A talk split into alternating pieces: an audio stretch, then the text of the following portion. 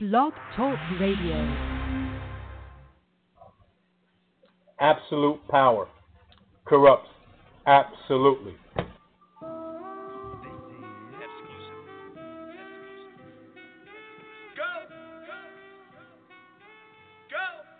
Nothing can stop me. I'm all the way up.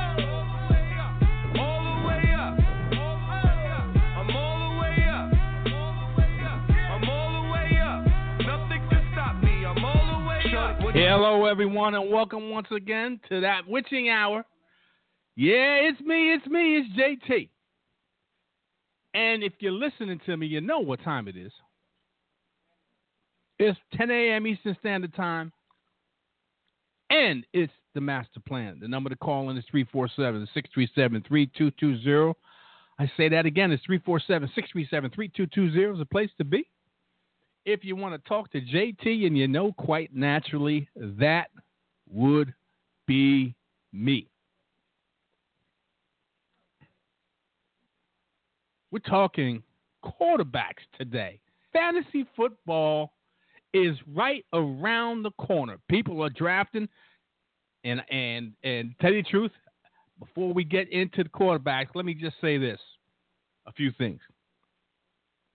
For all you fantasy football players out there, for all you guys that love fantasy football, I'm going to give you one piece of advice. One piece of advice, if nothing else, listen to this piece of advice. You shouldn't be drafting your teams when there's only been one preseason game played. You, I'll say that again. You shouldn't be drafting your teams when there's only one preseason game to be played. That's played already. The reason is quite simple. As you've seen in practice already, before any preseason games, players have gone down. Whether the te- whether they're players that are players that you're going to use in fantasy, skill players I'm talking about, quarterbacks, running backs, wide receivers, tight ends, or linemen, whether it's defensive or offensive linemen. That it, that'll impact how you draft, really. So why would you be drafting now when you may get a player like, say, Ryan Tannehill? Now, I'm not saying you're going to draft him, but just a, just a player like Ryan Tannehill or, or Joe Flacco for that mean, that it, or, or, or Andrew Luck for that mean, that you don't know what's going to happen when the season starts, and you're drafting him, putting him on on your team. Now, quite naturally, you can you can drop him, but just think if you waited, your draft strategy would change because now if you waited until uh, uh, deep into August, say like the third game preseason game, because most starters won't start on the fourth preseason game. So if you wait until after the third preseason game, you have a better perspective and, and better uh, uh, um, window to look out of to see um, how what's what's the best way and what's the best strategy for you to draft. So it makes, in, in my opinion, and this is just my opinion. I know you you hear on on these other stations that they've been drafting. They they, they got five or six or whatever amount of drafts already. On my fellow uh, uh, um, host, uh, drafting now. No way. I don't have a draft before August 26th. August 26th, I have a plethora of drafts. Or after that. I'm not drafting uh, halfway through the um, preseason. No way. Because all it takes is one split second of someone you drafted high, first, second, third round, to go down. And now you have to scramble because if you had waited, you would have had better choices.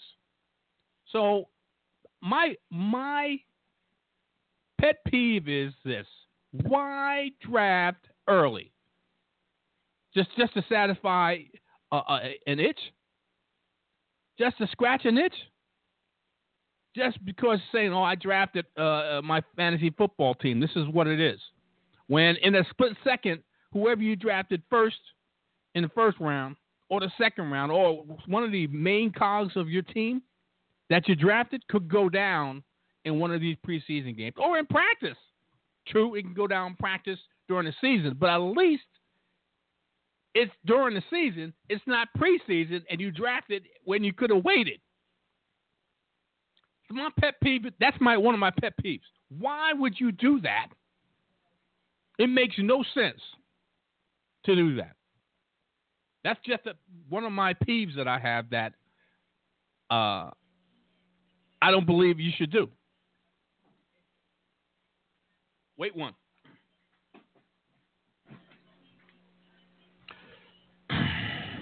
Now I listened to all the Hall of Fame speeches, majority of them. Haven't gotten to because I didn't get a chance to, to, to sit and watch all of them. Hadn't gotten to Kurt Warner's speech, who was the last speech.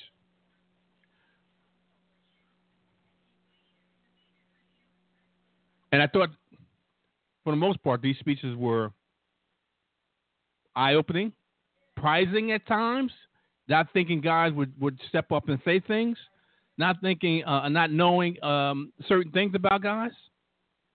And that's always what happens when you see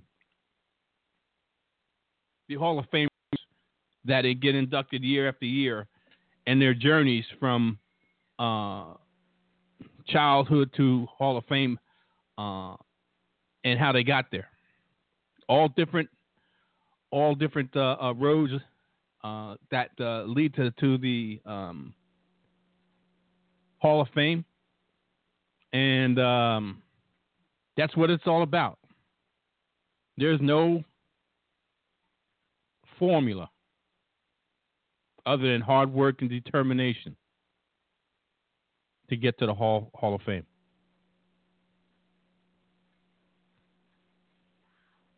All right.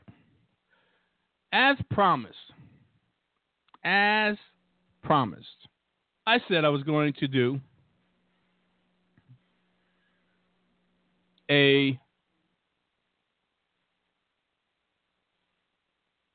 quarterback ranking 25 on up and add some sleepers in there. And if you have opinion, you know the number to call.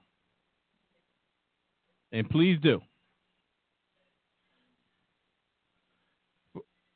Right off the bat, we're going to be talking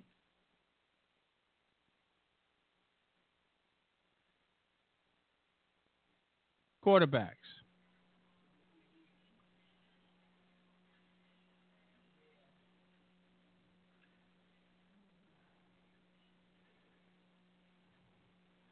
And um, hold on, hold on a minute. Let me just get myself together. I should have been together already, but hold on.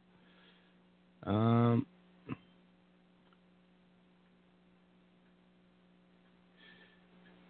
uh, let me do this.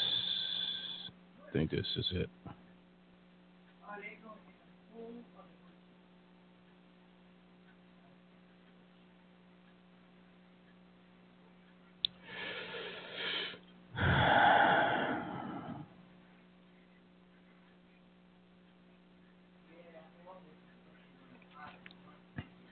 Now, like I said, we want to do uh, quarterbacks, and that's what we're going to do today. And uh, t- next week, we're going to be working on um,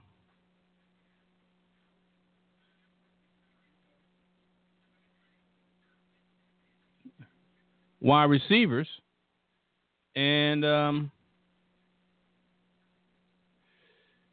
and um, the week after that, we'll be working on uh, um,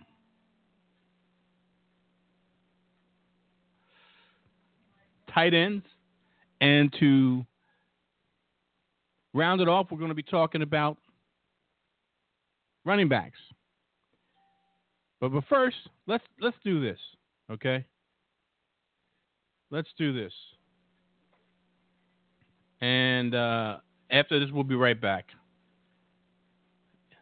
Got to um, do this. We'll be right back in a couple. Thursday night is the right time to kick back and listen to the FSP Crew Show as they break down the weekend sports and prepare you for Thursday night football. 8 p.m. Eastern, just before the game starts.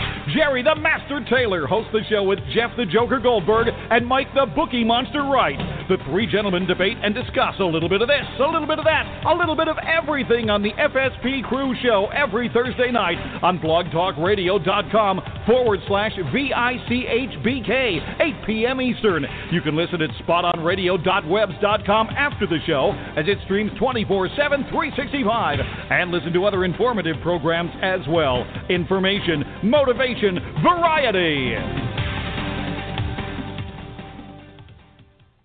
If you want to add a little spice to your talk radio, try No Chaser with Mac Williams and J- Victor Gardner began the fantasy sports and politics brand with the idea of combining two of his passions into a radio show.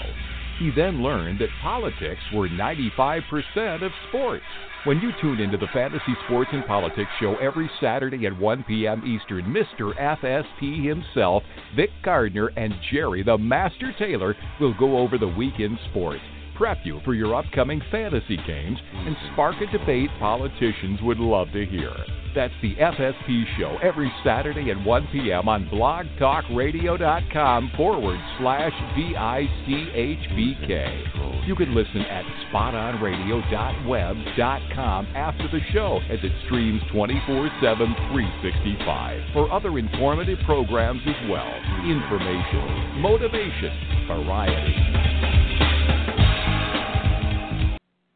All right, people, I am back. And like I said, we're going to be talking about quarterbacks. And uh, um, this is probably the most stable position, barring injury, that um, that we're going to be talking about. Sim- the simple reason is this: is that um, the quarterback position in fantasy football is pretty much set in stone uh, unlike the other positions.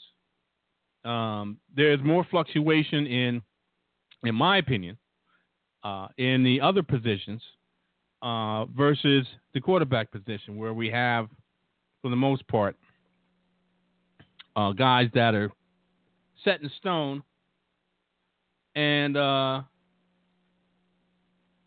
usually won't change too much from year to year.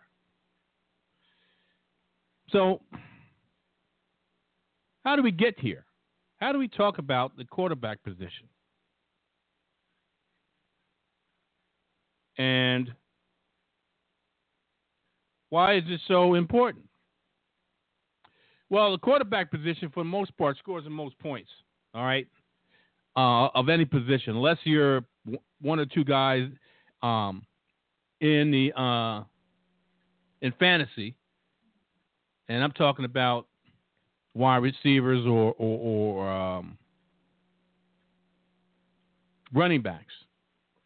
But the for the most part, the quarterback position scores the most points, and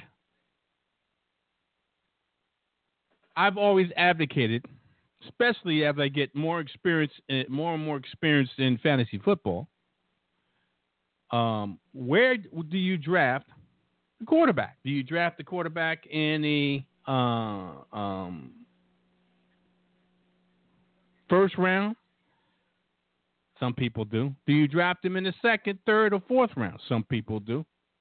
My philosophy, and I've always carried this out, and it's been held true. I've always uh, had made the playoffs, so I think I have an extremely good idea of and, and philosophy on what it takes to build a winning team, a, a, a, perennial playoff team, and that's what you're looking for is a perennial playoff team, a team that um,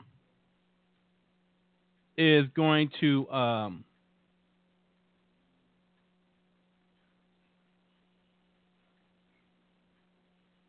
is going to be in contention year in and year out, and that's what you want. Uh, because if you don't have to draft a quarterback,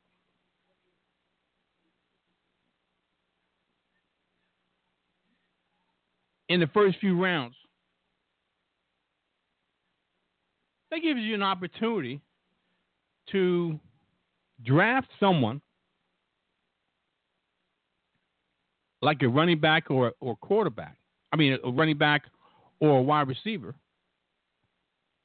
that would benefit more for your team, and uh, uh, uh, you can wait in the later rounds for a quarterback because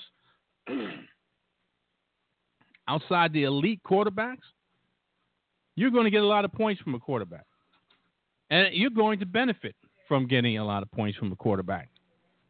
So you build up all your other teams because the quarterback's one player, one player.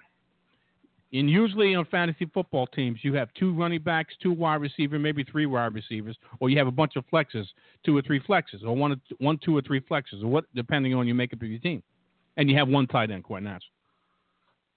So, even though the quarterback is key, but he's not the big, bigger key versus the other players that you need to load up on to gather those big fantasy points earlier in the rounds in order for you to build a solid team.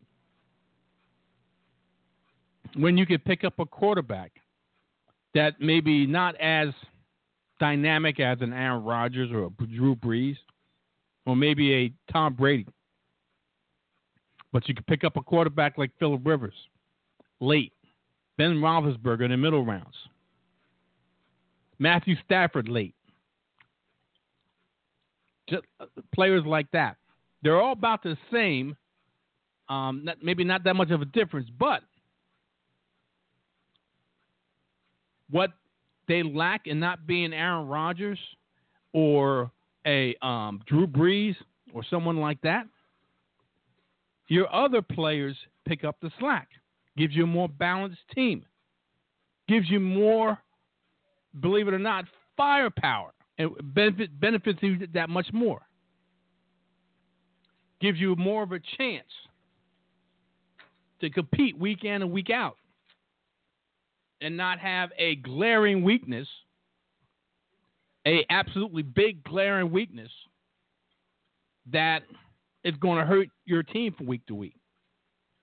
Now, true, you may be weaker at the quarterback position than someone who picks an Aaron Rodgers or a Drew Brees, but that person because they picked Aaron Rodgers or Drew Brees, didn't pick a wide receiver or running back that would be, and I'm trying to say this in the right way, that would be more effective week to week. Because you have a a stronger running back than that person, even though have they have a stronger quarterback. You have a stronger running back than that person or running backs or core running backs than that person that decided to go whatever round, early round, to pick up, up a high quarterback. Your team is more well rounded. You're not depending on that position to carry you. You have the wealth of uh, um, of points spread throughout your team you're not depending on one player as a quarterback to to to come through week in and week out. Inevitably, I know it's a big quarterback. Inevitably, inevitably, inevitably, quarterbacks will have bad weeks or two or three weeks. And if you're depending big time on that quarterback because you're weaker at other positions, rather than have a quarterback that's serviceable, very serviceable quarterback, if you picked up in the later rounds, and have a strong team that's point wise is spread throughout your team with your running backs and wide receivers, you're going the one with the big time quarterback is going to suffer. It's going to depend on that quarterback. If that quarterback doesn't come through week to week, then you're you're done. Versus a guy that has running backs and wide receivers that are going to give you good points. You're not depending on one particular position. You have a positions that carry your team, not a position. When you pick a quarterback early, and I know I'm going to be maybe carrying this too far, but I'm trying to emphasize the point here. When you emphasize grabbing a quarterback early, you're jeopardizing your the rest of your team ability to to win week to week. So let's get to the quarterbacks. Let's start at number 25. at number 25.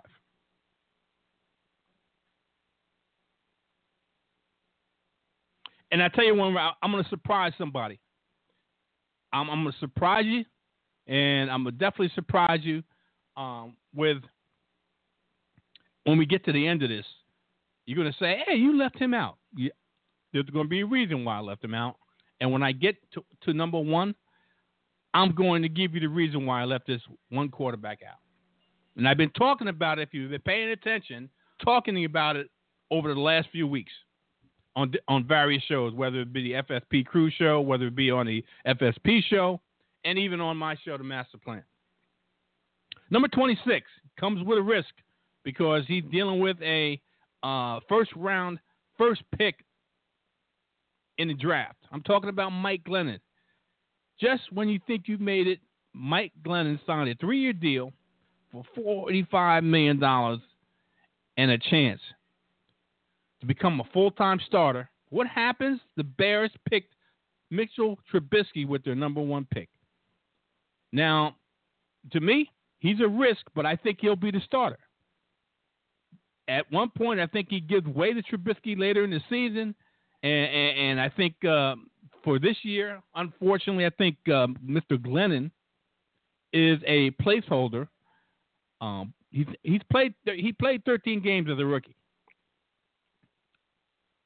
But he's only played eight or more years, eight or more over the last three years. Now, he's a vet because he's been in the league three, uh, uh, four years at least. Eight. And uh, but he's he's a risk to draft. You know, I'm I'm just saying. You got two quarterback leagues. If it's a 10 team league, that's 20 quarterbacks. Team league, that's 24 quarterbacks. That's just 24 quarterbacks that on your starting roster. That's not even in reserve. If it's a, if, if if it's a two quarterback league, if it's a one quarterback league, you're going to need a quarterback for the bye week, to, regardless of who it is.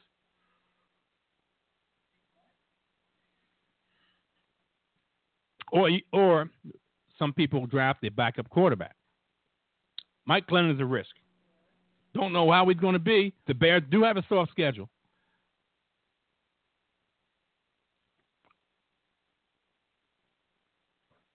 And I think he's just a guy for this year. You know, um, I mean, he got he got signed to the Bears. The draft comes, and like I said, they signed Mitchell Trubisky with the number one pick. They moved up, gave up picks, and moved up to get Mitchell Trubisky. Doesn't have not a good feeling in Mike uh, Mike Glennon's um, stomach when that happened. Not a good feeling. No, he's only a, a um, placeholder, knowing that it could be at any time during the year. If he if the team doesn't win, doesn't get a lot of wins, he's going to be sitting on the bench and mentoring Mitchell Trubisky. Not a good feeling because they they're going to want to see what they have in that number one pick. I guarantee they're going to see want to see what they have in that number one pick at some point. If the numbers don't come out, they're going to be looking to get Mitchell Trubisky in the mix.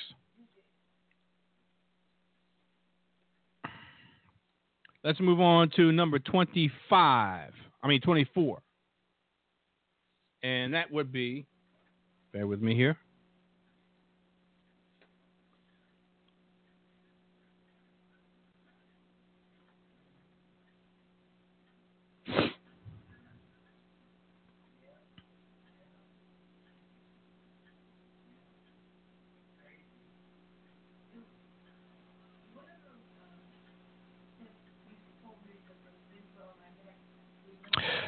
Jared Goff. Jared Goff gets the much needed do over from his rookie, rookie season. Now, I've never been a big Jeff Fisher fan. I thought he was overrated. Obviously, um, owners kept Jeff Fisher around. Seven and nine king. That's what he was. Seven and nine king. His offenses were too predictable, way too predictable uh, and it hurt uh, the. Uh, not that they were stellar, but it hurt the uh, wide receiving corps. Even though Kenny Britt got a thousand yards last year, uh, with the combination of um, two quarterbacks in, in, LA with Jared Goff finishing the season off, um, he only produced a thousand yards and five scores uh, and seven interceptions. Um, but like I said, the offense was too predictable, and it was a very bland offense. Um, and uh, it was the first move to LA. And uh, uh, Sean McVay, who's a extremely young coach, extremely young coach, but an innovative coach, and, and it, it, promises to bring a uh, entirely new and fresh scheme to the Rams. And looks like uh, Jared Goff has responded well to the installation. Sean McVay is a somewhat of a I wouldn't say he's a quarterback whisperer, but he works well with young quarterbacks. And quite naturally, there's a lot to do in training camp and plenty of new personnel to integrate. Uh, Jared Goff is risky even as a fantasy backup, but it's worth to, to look at. It's worth to look at um, because the fact is it's preseason and things can happen that um,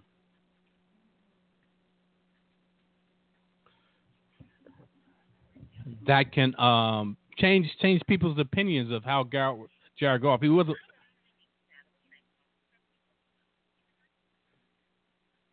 Um, and he could be a serviceable quarterback. That's why I have him on the radar. Um, you know that they're going to feature Todd Gurley. And early reports out of camp is Todd Gurley is going to get more involved in the passing game. Um, they're going to try to get the ball out of Jared Goff's hands quick as possible. Short passing game. Um, that means going throwing to the tight end, throwing to the uh, uh, um, running back or running backs and, and should pass it to the wide receivers. Now, quite naturally, going to take shots down the field, but for the most part, young quarterback best friend is the tight end and the running game, and a strong defense. So, but I'm having Jared Goff. He's number 24 on my list, um, and that's how I, I see it. Now, he doesn't have too much competition and they're counting on seeing that he was the number one pick, counting on him to be that guy, that franchise. They got a lot of invested in him. So let's move on to number 24 versus a guy that's second year in the league to a guy that's got uh, a decade in the league at least and more, and who's been with the Chiefs that's going into his fifth season and could be his last in this season. So the 25th pick I had had a vet with a rookie getting drafted, and the 23rd pick had the vet with a rookie that got drafted. I'm talking about Alex Smith. He's my number 23rd. Third. They move up in the draft to grab Patrick Mahomes with their 10th pick I'm talking about the Chiefs. as a quarterback of the future. And that almost certainly starts more than likely because word out of the um, Chiefs training camp is that Patrick Mahomes is picking up the offense pretty well. And it looks like he's going to sit and observe how to be an NFL quarterback behind Alex Smith. He's got a gun for an arm, so he's the type of quarterback that will stretch the field versus Alex Smith, who who is very conservative and doesn't have the arm strength as Patrick Mahomes. So Andy Andy Reid is looking for a quarterback that can do both. Throw it short and throw it long when necessary accurately. And that's why he drafted Patrick Mahomes. Uh, and quite naturally, Smith has has uh, never been more than a marginal fantasy backup. He's never ranked better than number 16 in any year. And uh, Smith should be safe from Mahomes stepping in this year, barring injury, and he's always barring injury. But even without a rushing game last year, he only threw for 15 touchdowns and 3,500 yards. And that's Alex Smith. That's Alex Smith in a, in a nutshell. Um, he's not going to throw you, give you too many turnovers, but he's not going to give you too many big splash plays either. Because the fact is, um, I don't know if from his uh, um, college days or from his San Francisco days, and not wanting to make uh, uh, huge mistakes and have safety in a uh, uh, uh, his job, but he doesn't take a lot of chances. Hence, he doesn't have a lot of turnovers. Um, hence, he doesn't have a really big arm, and he's not a really big, a- accurate deep ball thrower. So um, he he's good in uh, short to intermediate throws, and that's his forte. And Andy Reid caters to that. Patrick Mahomes is the future, and Andy Reid needs to get um, to be able to stretch the field with a quarterback that can throw the ball down the field um, so Mahomes sits for today. I mean, this year, and um, uh, and, and, until next year, more than likely, uh, when he takes over and they uh, uh say bye bye to Alex Smith. I'm going to bring in my esteemed co-host from the FSP Crew Show on Thursday night. Uh, I always tell him he's a brother from another mother. What's up, Jeff? How you doing? Hey Jerry, uh, I'm on the road. I'm, I don't know how long I could talk, but uh, mm-hmm. yeah, uh, it's uh, these drafts are getting close. I mean, some have already happened, but I don't like drafts that are too soon.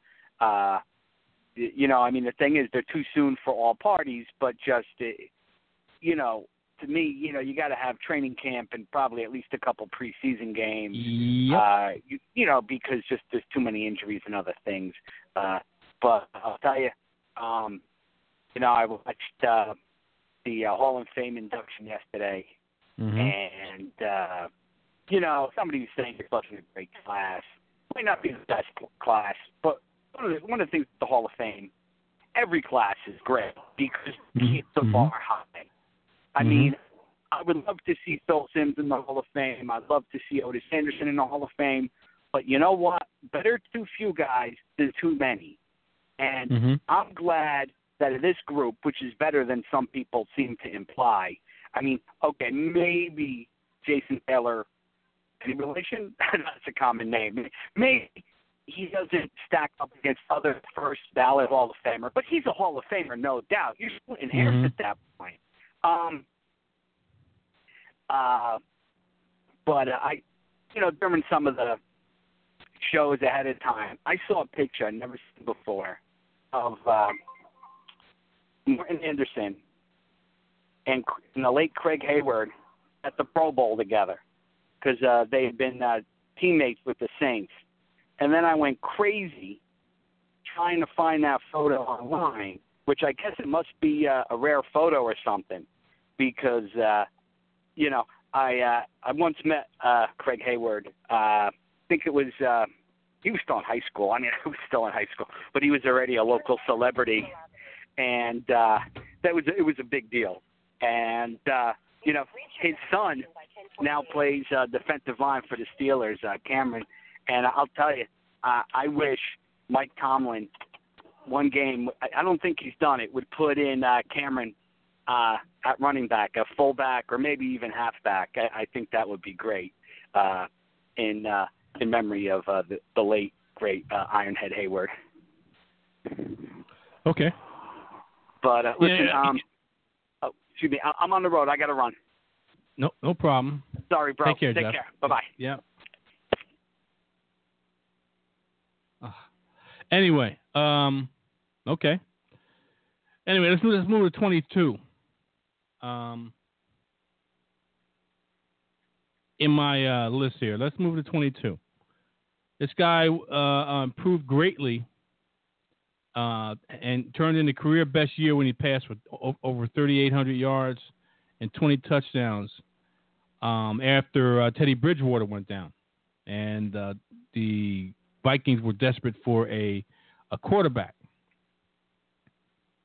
And then he had a lack. He didn't have a, rush, a rushing offense, um, which forced him to to throw, and, and uh, he had over 414, excuse me, 414 completions, which ranked fourth in the league last year. Um, quite naturally, if they get a running game, that's sure to decrease it. Um, and the same receivers returned from 2016. So he's got the same ones Adam Thielen, uh, Treadwell, um, Diggs, uh, uh, Kyle Rudolph as the tight end. So what's even better is that the offensive line should be improved. And the Vikings get the lightest strength of schedule for passing in the league after ranking number 14th, which is the hardest, one of the hardest last year. Uh, I'm talking about Sam Bradford. Now, he probably had his ceiling since the defense keeps the need to score down, and upgrading the rushing offense will pay dividends, but he'll make a solid fantasy backup that could fill in as a starter if needed, if, if one of your quarterbacks get hurt. Um, and it happens, just like any other position. Sam Bradford is not a bad fill-in got one of the weakest, like I said, one of the weakest passing schedules in the league.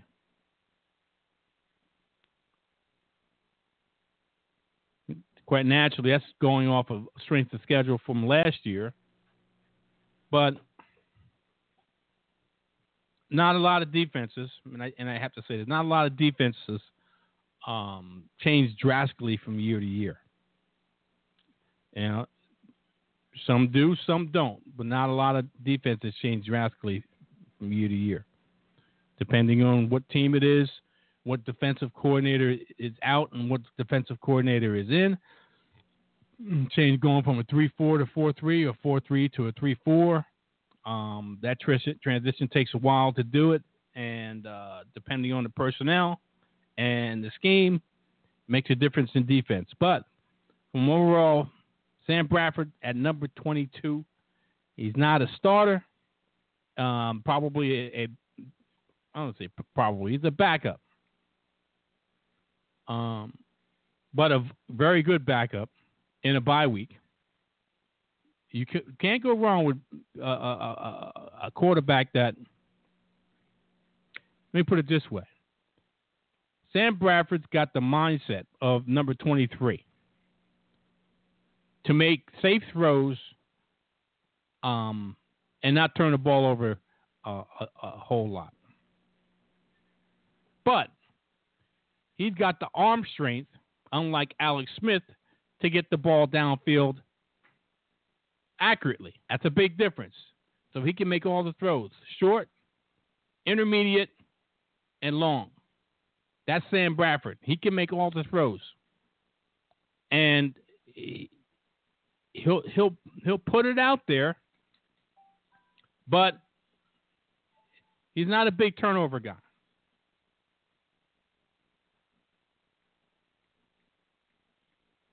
Let's move on to number 22. I mean 21. Now, some people talk about this guy uh, I still like this guy. He's one, and I still say, and I, to this day, when healthy, he's one of the best deep ball throwers in the NFL. and I love the offense that he's in, and and the the the the, people that he the uh, players that he throws to. I'm talking about now, and I premised it when he's healthy. Talking about Carson Palmer, 38 years old. Um,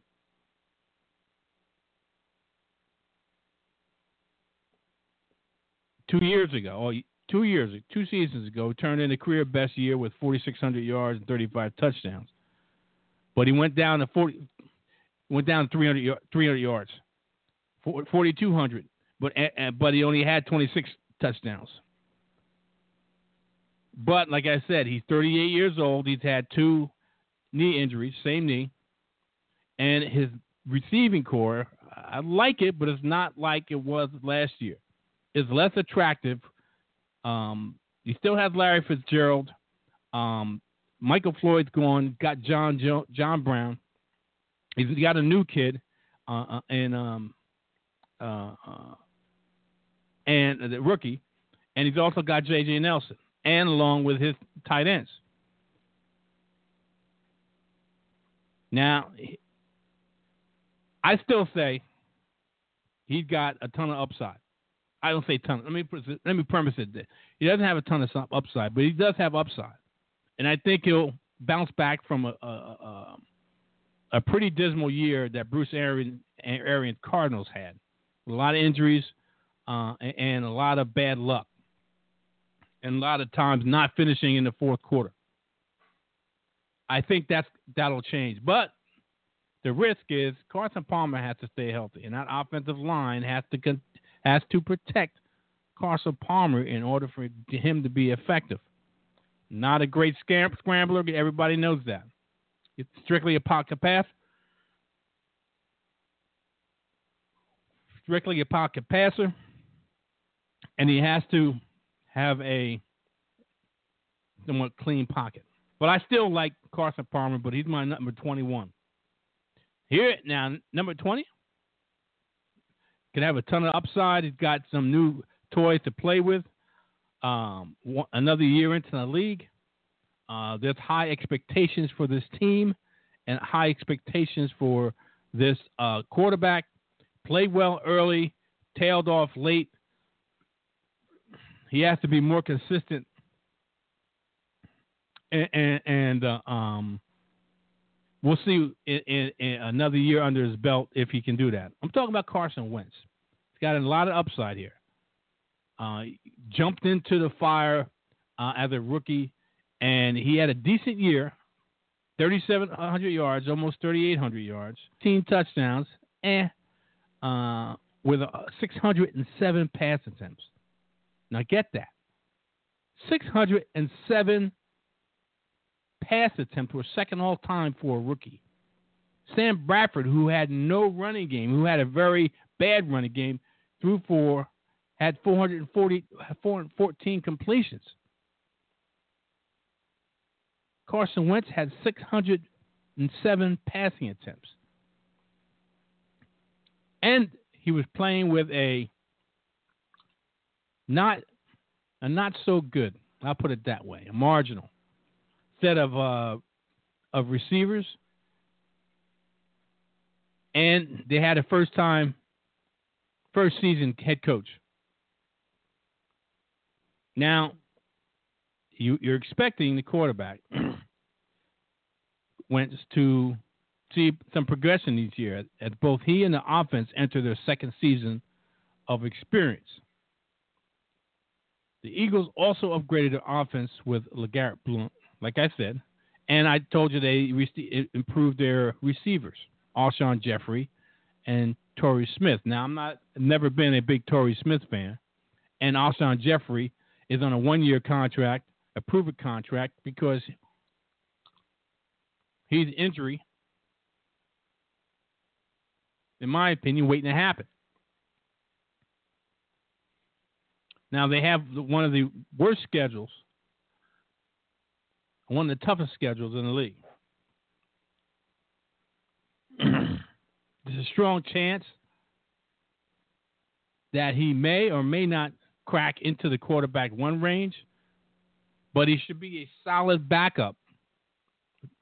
QB two.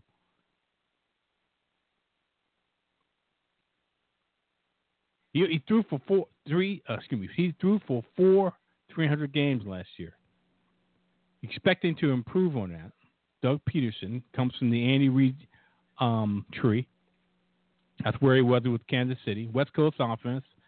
Give the ball to the running back any way you can. Take short throws with the uh, tight end. Take shots down the field when necessary. But for the most part, West Coast offense, short passing game with the tight end, uh, uh, wide receivers, and the uh, running backs. Could be a quarterback one, solid quarterback two. Let's go to number 20. and I have to. Uh, uh, I'll keep him at 20 for now because uh, it says that they, they say it's minor, and that he'll be able to come back. Hopefully, it's not uh, something that lingers throughout the season. I'm talking about Joe Flacco. The Ravens went to offensive quarter, offensive coordinator Marty Mornhinweg in Week Five last year, and uh, Joe Flacco ended with a career best 4,300 yards, but only 20 touchdowns. Quite natural, he'll be in the second year under Martin Mornhinweg on a team that lost Steve Smith and Dennis Pitta and um, Crockett Gilmore. Um, he's another tight end that got issues and, and, and looks like he may not even play this year. And they also lost a they lost an offensive lineman. I'm not sure about that. But the Ravens signed Danny Woodhead and Jeremy Maclin, who should cover the loss of, if not more. Now that's a good pickup. I'm I'm looking, and, and you'll see it next week. Uh, um, very hard at Jeremy Maclin on what he's going to offer uh, and produce in, in, in Baltimore with Joe Flacco. The passing game should not become a bit deeper as well with the intention to use more three wide sets instead of two tight end sets. Flacco has a great passing schedule, but he had about the same last year. He's never worth more than a fantasy backup. I'm not a big Joe Flacco fan, but it's solid enough for spot duty. Uh, as I talked earlier on it, people who know fantasy, Flacco injured a disc in his back, um, and it's depending on when he's going to return, uh, or how he's going to return, or different reports out there. But if you take what the Ravens say, um, Pat, Flacco, Paco, Flacco will only need a week or two of rest, and, and that won't be an issue. But it's something that needs to be followed in training camp.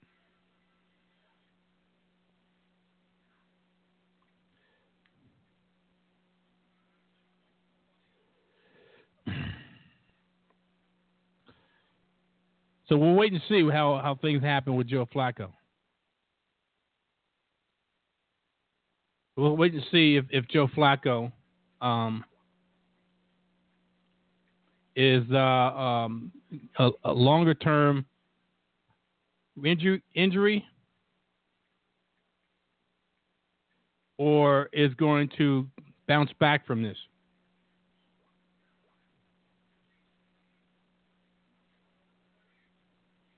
Let's move on to number number um, eighteen. Flacco was number nineteen. My next guy, more dynamic guy.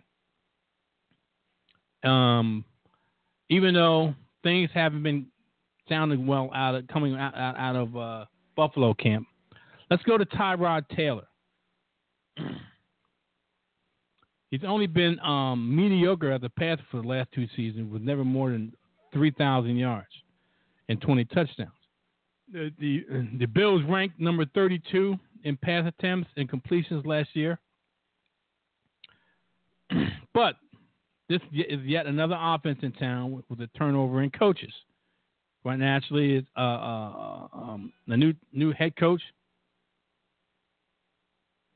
And um, offensive coordinator Rick Dennison is, is the new offensive coordinator, having last directed the Broncos offense. Um, he's he's he's definitely going to be the starter, and but Taylor, quite naturally, if he's down at 18, is best as a backup fantasy type that um, does does give a dual threat. He ran the ball for 580 yards and six touchdowns last year. Like I said, this is a new offense. The Bills have almost entirely made over their wide receiver corps. Taylor is more likely to regress to them improve as a passer, but he's still 18. He's still 18. So I'm going to take a short break. I'll be right back.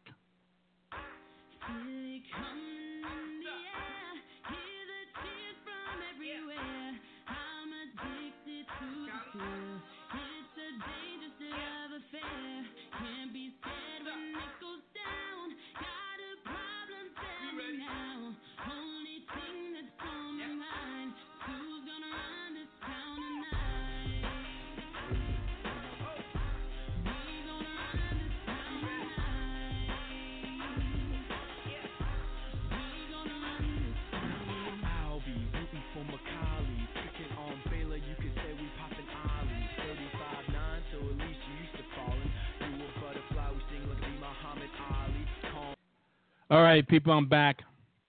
Let's move on to number. Uh, we just did 18. Let's move on to number 17. And uh, um, I'm looking for this guy to bounce back. I'm not a really huge fan of this this guy because I um, he's got limitations. But I think uh, because of circumstances that happened last year, he got hurt, um, and he's got to stay healthy. Uh, he's got to stay healthy in order for this team to thrive, even though they do have a uh, ample backup. Um, he's got to stay healthy. Andy Dalton fell to a career low 18 passing touchdowns last year. Though he had four rushing touchdowns. Now, like I said, the Bengals were racked with injuries in two- 2016 and it was the first time that Ken Zampese was the offensive coordinator. Now supposedly they ran the same offense that they had when Hue Jackson the year before was there, but um, like I said, they were racked with uh, um, injuries in 2016. Now they reloaded the, the uh, uh, offense with a couple of rookies, with uh, running back Joe Mixon and wide receiver John Ross to try to replace uh, Mohamed Sanu and, and uh, Marvin Jones um, because they didn't have them, those guys last year, and it, it uh, showed big time. A lot of double teams on AJ Green, um, even though he, he, he, he was healthy. I mean, even though he missed half of the season uh, last year, um, and, and uh, uh, he needs to stay healthy. Health is the key uh, for this team to survive. Quite naturally, for most teams to survive, but um, their backups are, are lacking, so their key players need to be stay healthy and be on the field. Um,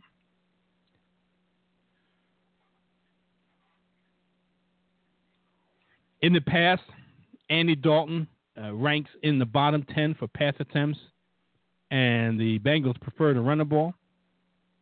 That's that Hue Jackson type of offense. Uh, now it's uh, uh, Ken Zampese who's who's following through, I think, with that. But he's always a solid backup, and in a pinch, if you waited long enough or waited too long, and the only recourse is Andy Dalton to be your starter. He's a low end fantasy starter. He's at 17. What can I tell you? Uh, that's the lo- very low end. Very, very low end. Let's move on to a guy that's looking for a big contract. Um, who is a solid backup who can be a starter, who can be a starter because he puts up starters at, at times, can put up starter numbers. After eight season, um, Matthew Stafford, he's number 16 on my list, and he's a great backup, post solid yet unspectacular stats each week. His last three seasons have all been around 4,300 passing yards and 25 touchdowns. Even with the loss of Calvin Johnson, it had no or little effect on his overall stats. Now he's in his third year with uh, offensive coordinator Jim Bob Cooter, and for the most part, there was really no no change of any of the skill players. Kenny Golladay, a wide receiver, was drafted in the third round, but that's about it for any changes for the receivers. So he still has Golden Tate, he still has Marvin Jones, and he got Kelly, Kenny Golladay. The schedule is perhaps slightly worse than last year, but even the iffy rushing games remain the same. And Stafford is a great backup, if nothing more. Now, in a pinch, you can, and I, and I'm I'm pretty sure some he's at he's at uh, 16, so I'm pretty sure um, he's going to be a starter on someone's team, especially on the 14 team league. 12 team, maybe not so, unless there's a team or two that picks up a couple quarterbacks before they get to the round where Stafford's available. But for the most part, um, I think that um, Matthew Stafford will be a solid 16. I mean, solid 16 in my rankings, and a solid backup, if nothing more.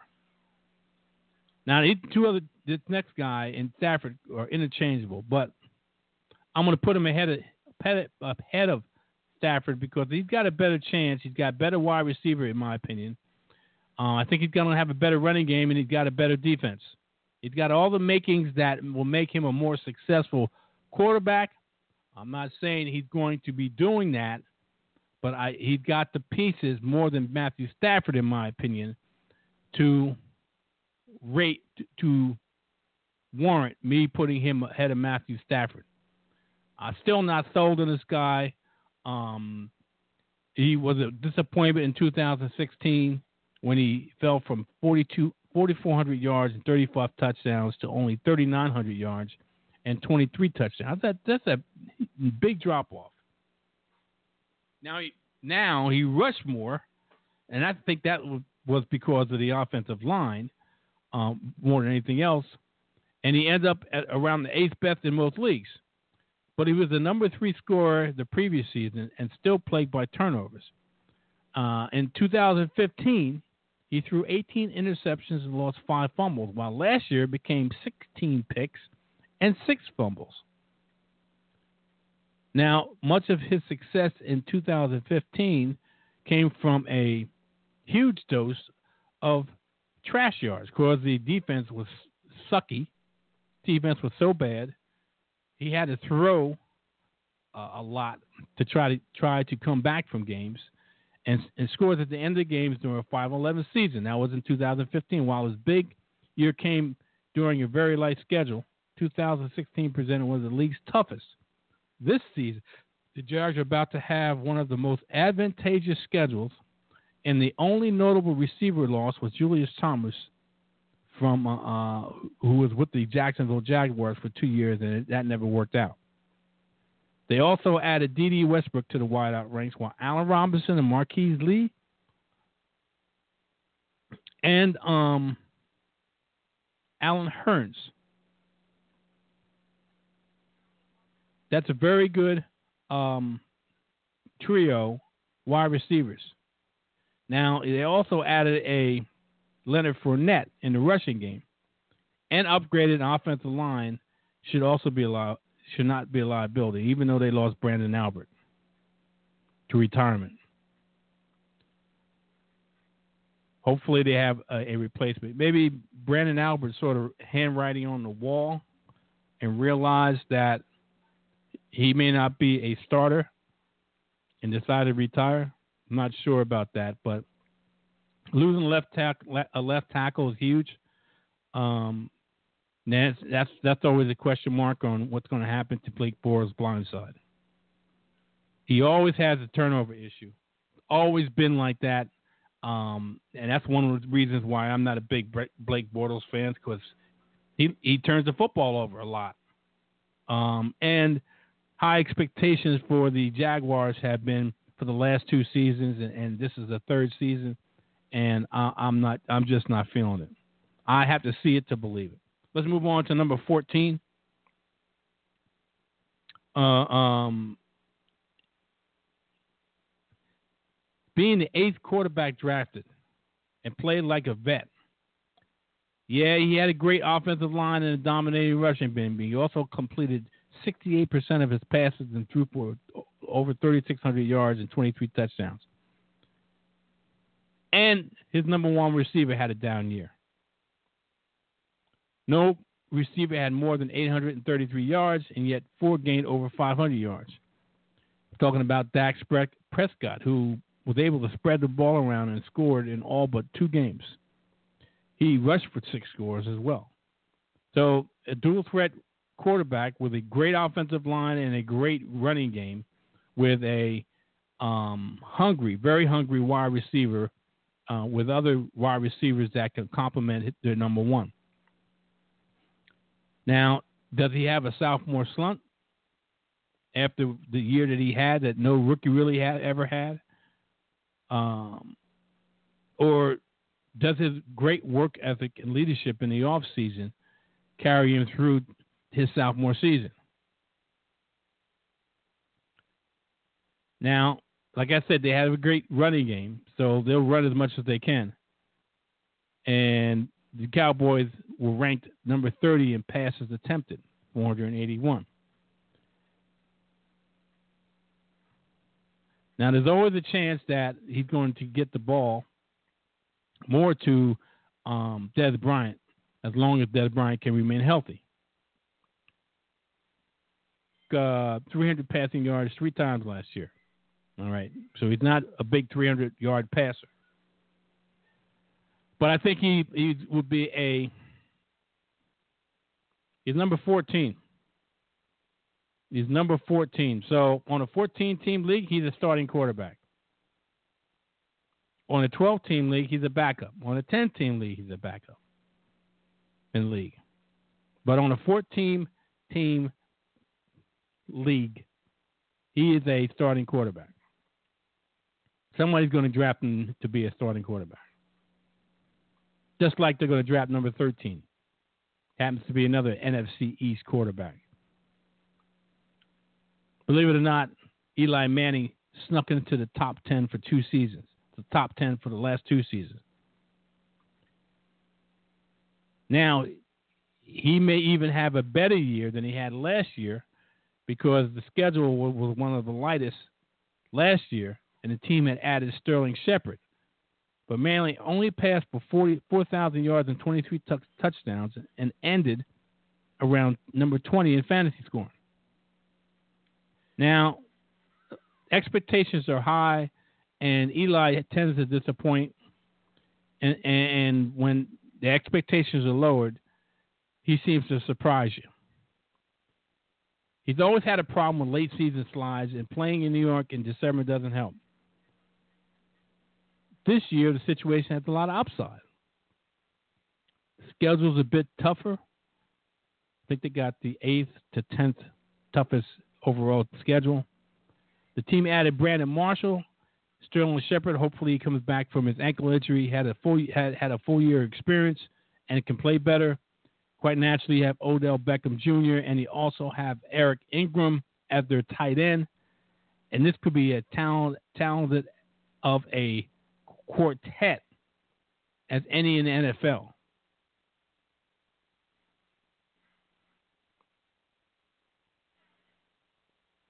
Now, I'm not saying he's a reliable starter, but he makes a great backup. But if he if I give him 13, that means in a 14 team league he's a starter. Some people may move him back and forth. I have him at 13. And he has the chance of posting top 10 stats again with those options he has in the receiving. And in that Ben McAdoo offense, who likes to throw the football. He likes to throw the football. Let's move on to number 12. 12 team league. This is definitely a starter, in my opinion. Um, he could easily move up the, chain from 12. He's got the weapons to do it. Even though we consider retirement this year,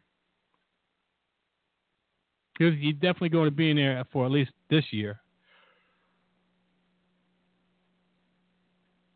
And he's always getting hurt.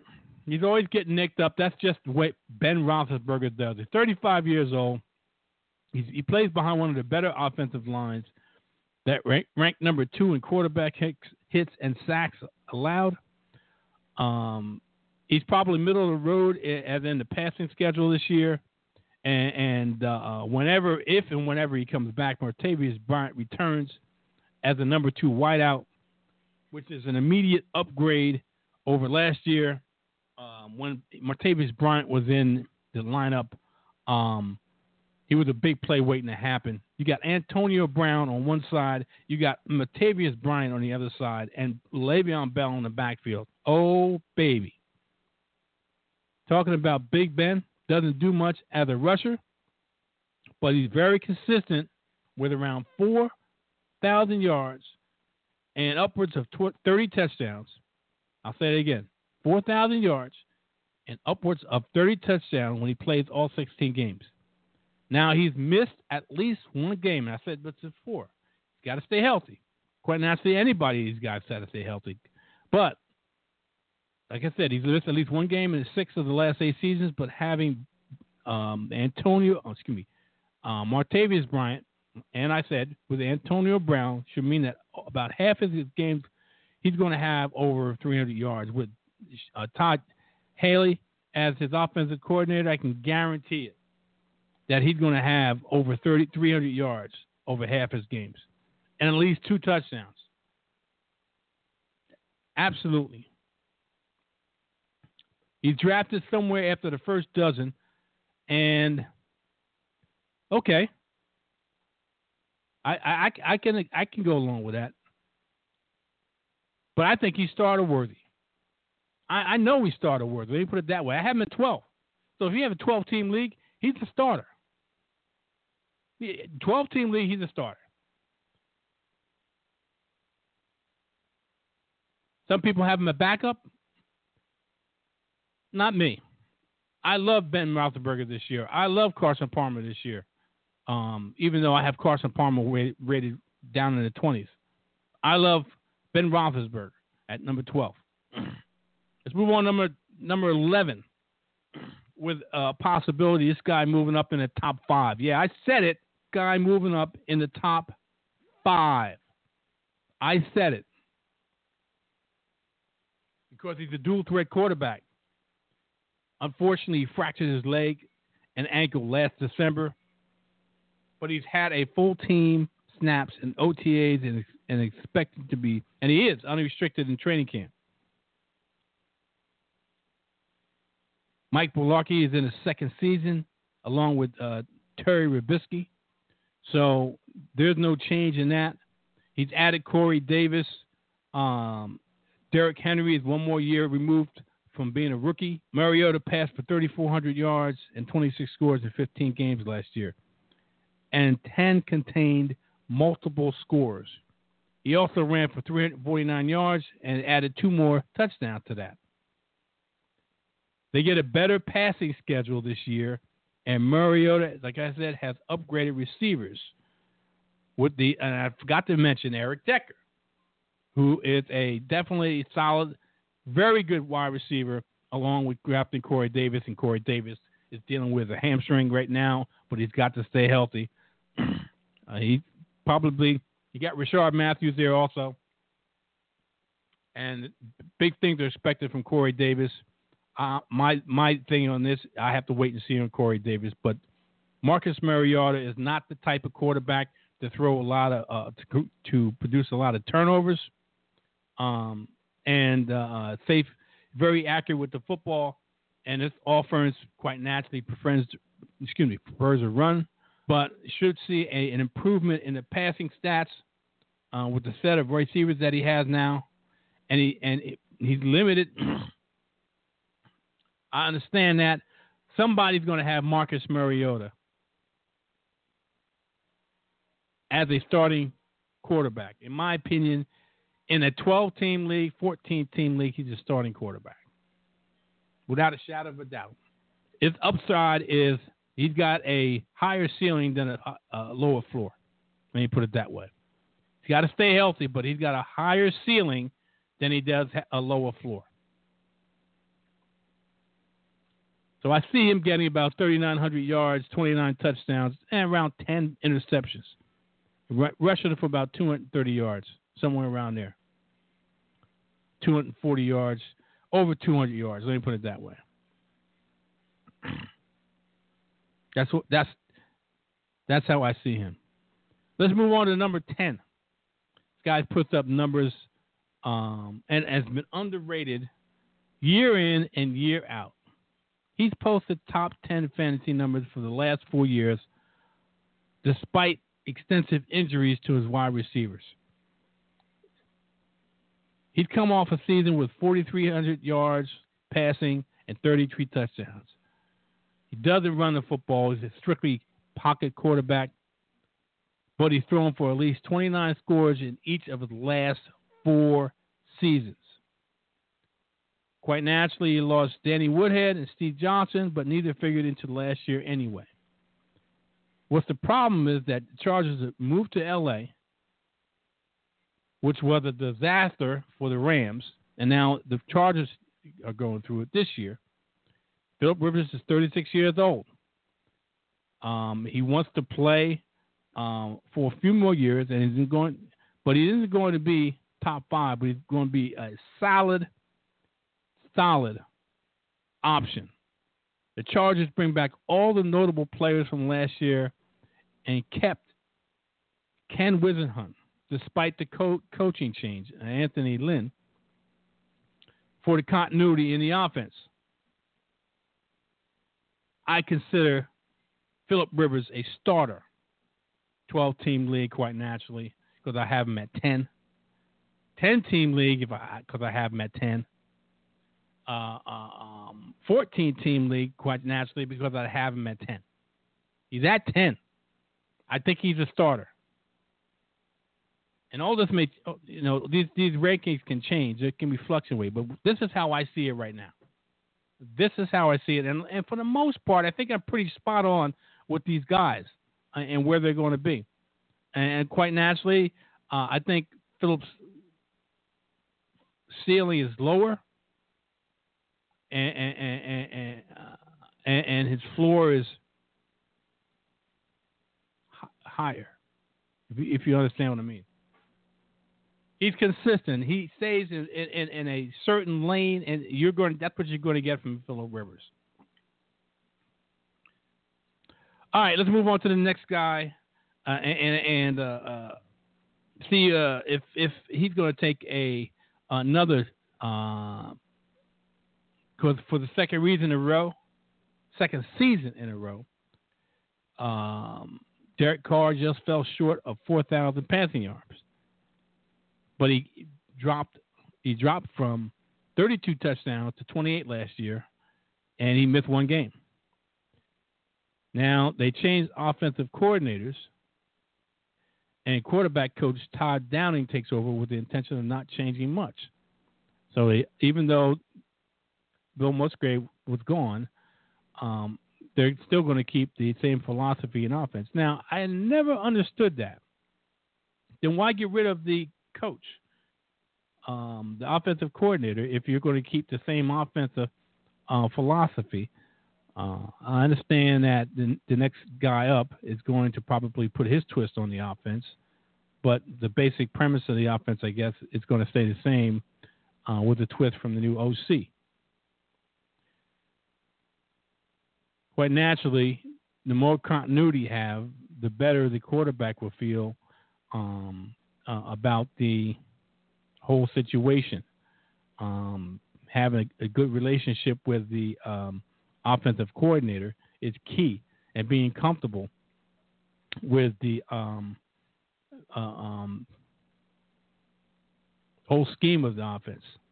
Now, they added Cordarrelle Patterson with the intention of making him a wide receiver.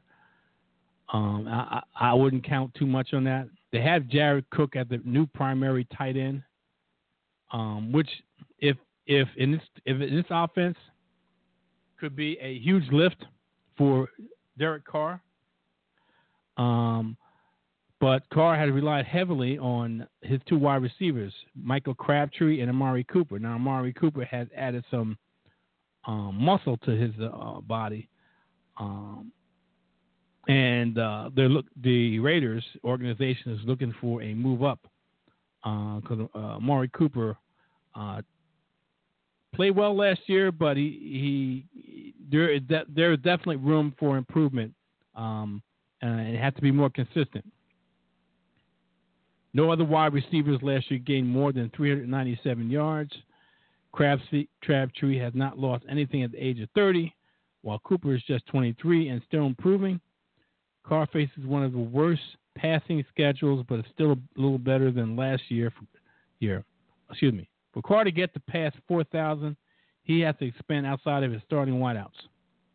That means throwing a ball to Marshawn Lynch uh, and the other running backs, throwing to his tight end, being more efficient uh, at passing the ball to um, Amari Cooper and Michael Crabtree.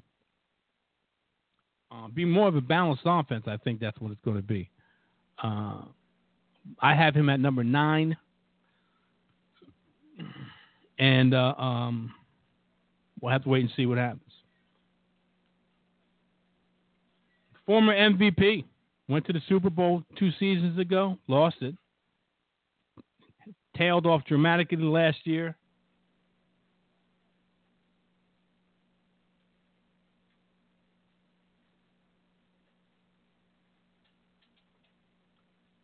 Cam Newton disappointed last year. He had only 19 passing touchdowns and five rushing touchdowns, almost half of what he had the previous year in 2015. Now, he also played with a shoulder injury that required uh, surgery in the offseason. And going into training camp, the hope is that he'll be able to practice fully or at least be good to go for week one. Now, it's not certain if he will be, that means Newton is a risk, but he's got a huge upside if he's healthy. Now, the, the one of the other troubles is the offense intends to change, and Newton supposedly is on board with doing less and letting others step in more. That means uh, Newton, who ran the ball 100 times per season and racked up a lot of fantasy points, may not be doing that again. They added Christian McCaffrey to add to the um, pass catching and also to running game because Jonathan Stewart Jonathan Stewart's getting old in the tooth.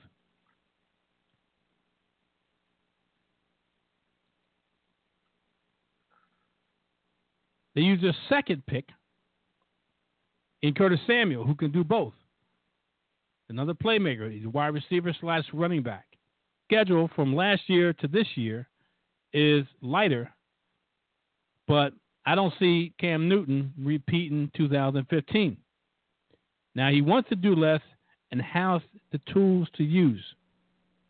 There is upside from that schedule, but a shoulder and the changes in the scheme are limiting. So even though he has upside, he also has risk because you don't know from a rotator cuff how he's going to respond to that. And the only way to find out is to game action and not getting hit. And not getting hit means that you got to stop running, Cam. Got to stop running. Number seven on my list. People are going to say, What are you doing? I got Kirk Cousins, who for the last two years was trying to get a contract that Washington wasn't going to give him. And now he's playing under his franchise tag for the second time. and was the number five and number nine fantasy quarterback over the last two seasons. Now, it's obviously what kind of value he has to the Washington Redskins, but obviously the Washington Redskins upper, uh, upper management doesn't feel that way. He threw for over 4,900 yards and 25 touchdowns last year, and he ran for four more. He ranked third in passing yardage in the league. And the difference is that the Redskins go from an average passing schedule strength to one of the worst. They've added Terrell Pryor, but lost DeSean Jackson and Pierre Garcon, who both of them had one, over 1,000 yards each. Each. So they lost two 1,000 yard receivers. The thing about Cousins is that he throws elite yardage but only pedestrian touchdowns. Losing two major parts of the passing game is going to be harder to compensate with just one notable addition. Now, of course, their rookie last year, Josh Doctson, can make good on his first round draft pick uh, uh, um, last year. The Skins may be okay. Now, Cousins has a tougher schedule, and that matters along with the loss of two receivers, but he's everything to play for and enough talent on board with Jamison Crowder also added in there with Jordan Reed to still produce a similar stat line. Maybe not 4,900 yards, but around 4,600 yards and 26 touchdowns. That's what I see Kirk Cousins at. Let's move on to Russell Wilson,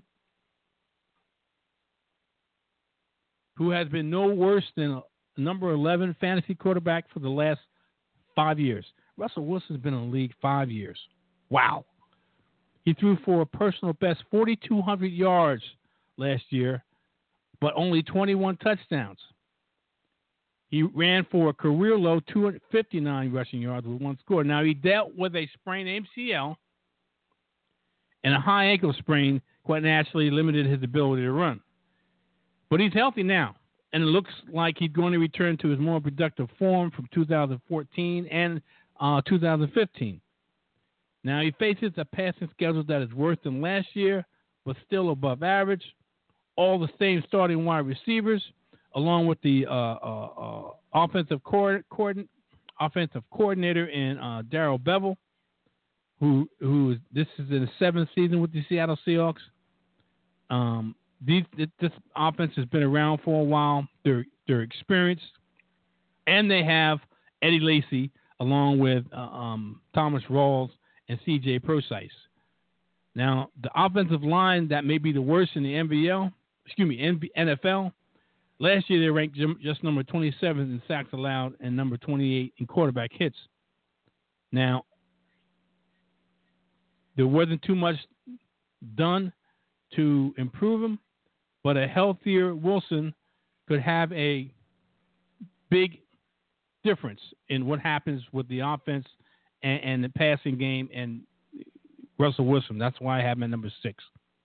You got about three minutes left in the show. I'm finishing that, this out. Hang with me, or if you catch me in the archives, I appreciate you coming back and listening to me. We got number five. He played in the Super Bowl. Um, maybe he shouldn't have passed too much in the Super Bowl at the near the end of the game and they would be the Super Bowl champions. But that's he, neither here nor there. He comes off a career. I'm talking about Matt Ryan. He passed for almost 5,000 yards, 38 touchdowns. Um, that was the second year uh, uh, um, uh, in Kyle Shanahan's system, but he's moved on. Now it's Steve Sarkisian takes over uh, with the intent of changing little in what already worked well. Now that sounds literally like um, something else we talked about back there in, in um, Oakland. Meaning that the offensive coordinator is left, but new one uh, is going to keep the same philosophy. What ain't broke, don't fix it. Now the passing schedule is a little bit softer this year, and all the skill players, Julio Jones and company, Taylor Gabriel, uh, Mohamed Sanu and company, um, are, are there, along with the running back and Tevin Coleman and Freeman. The changes in coaches is, is a concern, but everything else looks the same or even better. So I expect Matt Ryan, maybe not to get to 5,000 yards or close to it, but to f- pass for over 4,500 yards thereabouts, uh, and about 34, 30 over 30 touchdowns. Let's move on to number three. Number four. I'm sorry. Number four. Number four. And that would be, like I said, uh, about a minute left. We're going to be going into overtime. Not that well into overtime, but we're going to go into overtime to get the rest of this done. Like I said, next week it's going to be the uh, wide receivers, um, and we're going to um, do the same with the wide receivers. Number three is uh, the Super Bowl champion. Um, despite missing four games last year, he had a decent year. Now, quite naturally, last year he was underdrafted because of the fact is he was suspended for the first four games. I don't think that's going to happen this year. I think um, they're going to, even though he's 40 years old, people are going to draft Tom Brady pretty high for the simple reason that the weapons that he's added. Besides um, the re- guys in the backfield, Brandin Cooks, Dwayne Allen, um, guys that can make plays for for, for the uh, Patriots. He's going to be 40 years old, um, and uh, uh, he's the only quarterback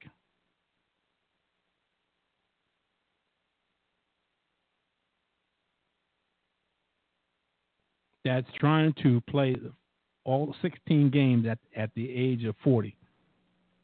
Brett Favre did it once. Only two other quarterbacks ever started more than eight games after turning 40. That was Warren Moon and Vinny Testaverde, who were both 41. It's very rare air where Brady now lives, and he'll play for several more years.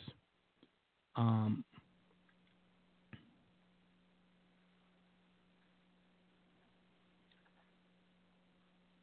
Brady has has missed games in only one of his 17 years.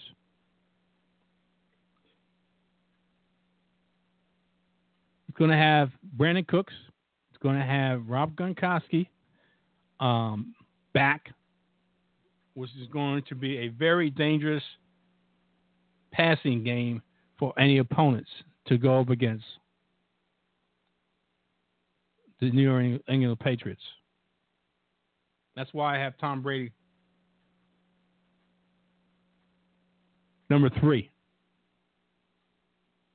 in my rankings, which leaves the, the, the top two. Number two, that boy from New Orleans. Yes, I said from New Orleans, who year in, year out throws for over 5,000 yards. He's been a top five fantasy quarterback for years and actually gets bet, a much better schedule for 2013 than he did last year when he passed for 5,200 yards and 37 touchdowns, second best yardage in his career. Now he loses Brandin Cooks, but Michael Thomas already led the team with 92 catches and over 1,100 yards and nine touchdowns in his rookie season. He's got plenty of talent on a roster, and Brees will make any receiver better anyway. Now he's 38 years old, and he's bound to slow down sometime, but nothing says he's slowing down yet. And he's got Adrian Peterson, along with Mark Ingram and a rookie Alvin Kamara. So, along with the threat of a running game, a dynamic running game, along with Sean Payton and Drew Brees' passing game, you can best believe Drew Brees is going to throw for over 5,000 yards, 35 touchdowns, could be more, 35 touchdowns, and be one of the top five quarterbacks. I got him at two in fantasy, without a doubt. And number one, come on, Aaron Rodgers, A Rod. A Rod. Discount double check. A mature offense. He's been with the same coaches for five years. They got a lighter schedule than usual. Usual. No reason why Rodgers won't turn another great season, quite naturally, barring injuries to the receivers. Um, the same wideouts. Plus, they added Martellus Bennett and Lance and Kendricks to to upgrade the tight ends. And Rodgers is still in his prime. Now, I went one for 25. And I know some of you are saying, wait a minute, you left out a quarterback, and I, I, I, I, I go over the list again, but I don't see him. You're right. You don't see him. And for those who are wondering who I'm talking about, I'm talking about Andrew Luck. Andrew Luck has yet to start throwing. Andrew yet, Luck has yet to start anything. He's still out there. No one knows what's going on with Andrew Luck. I'm not putting him in my rankings because I have not seen any progress, heard of any progress. That tells me that he is not ready for prime time yet. That tells me this is going into the second week in, of training camp. Second week of training camp. These training camp weeks go past quickly. I don't see Andrew Luck playing the first game. I can't put Andrew Luck in my in my rankings. I can't do it. I wish I could, but I've said if you've listened to me, but I said there's two quarterbacks that I'm queasy about. One of them has started throwing. One of them is practicing and throwing and, and, and showing some progress. But the other one hasn't even done that. Cam Newton is, is, is, is progressing. He's in training camp doing his thing. Andrew Luck is not. Is not. Until I have an Andrew Luck sighting, I have no Andrew Luck in my rankings. Another quarterback that I'm looking at that can be on the radar.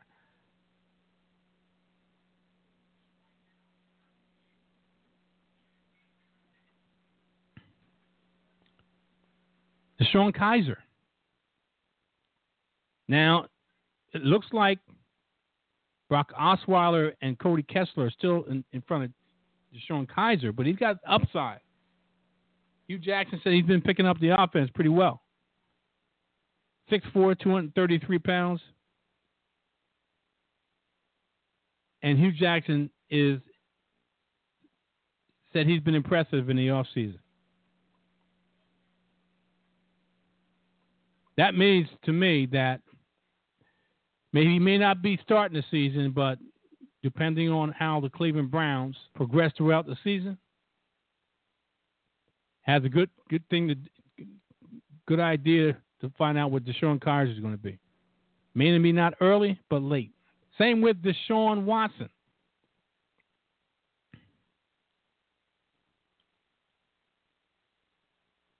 Tom Savage is, is a risk, huge risk.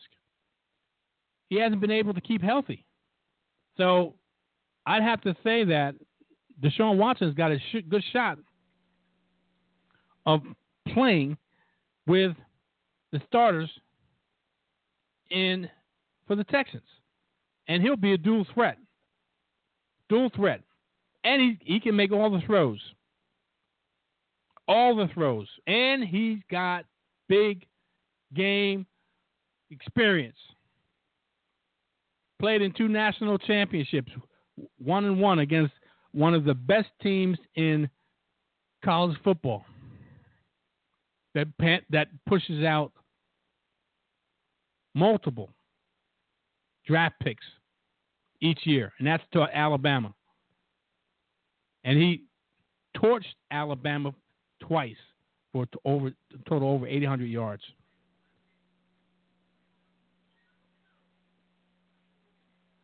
And he fits Parcells' criteria.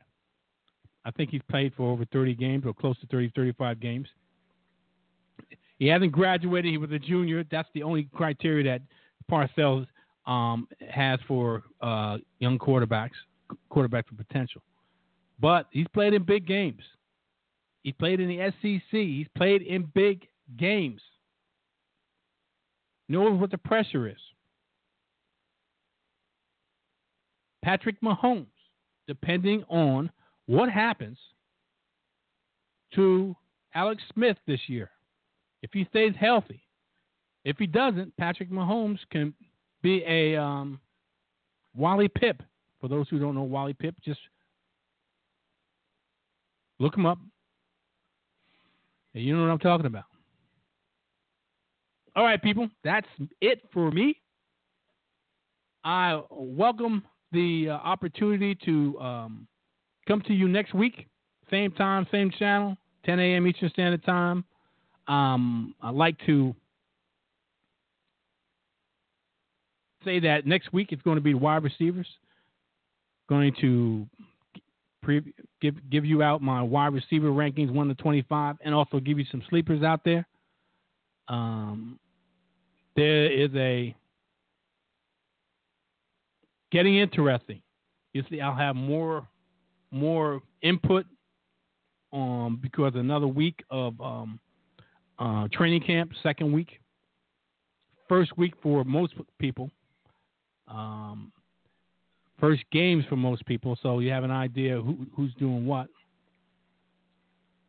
It's getting closer, getting closer. You get all you get all the information that you could possibly gather and decipher through what's the muck and what's the actual real stuff that you need uh, to get it get a, an informed uh, base and make informed decisions on your draft day. Like I say, all my drafts are on the later part of the month. I don't believe in drafting. Don't believe in drafting early. Too many, too many variables. Um, and the, le- the least amount of variables that you have, the better your decisions you can make when your draft comes up. With that being said, enjoy the rest of the week. Uh, tune in next week, Thursday, 8 p.m. Eastern Standard Time, will be the FSP Crew Show. I'll be the host. Jeff is the co-host. You heard him briefly if you were early part of the show, and, and uh, we'll be talking sports and some some preseason games that that are going, that played or are going to be played, or also listen to our FSP show. Vic is going to start his IDPs, individual defensive positions, for those who don't know what that is. Uh, that's in fantasy. 1 p.m. Eastern Standard Time on a Saturday afternoon, we spend uh, about an hour, hour and a half, Vic and I, um, breaking down uh, IDPs next week. Uh, uh, lineman, defensive lineman. That being said, enjoy the rest of the week, and we'll see you a week from today. See you.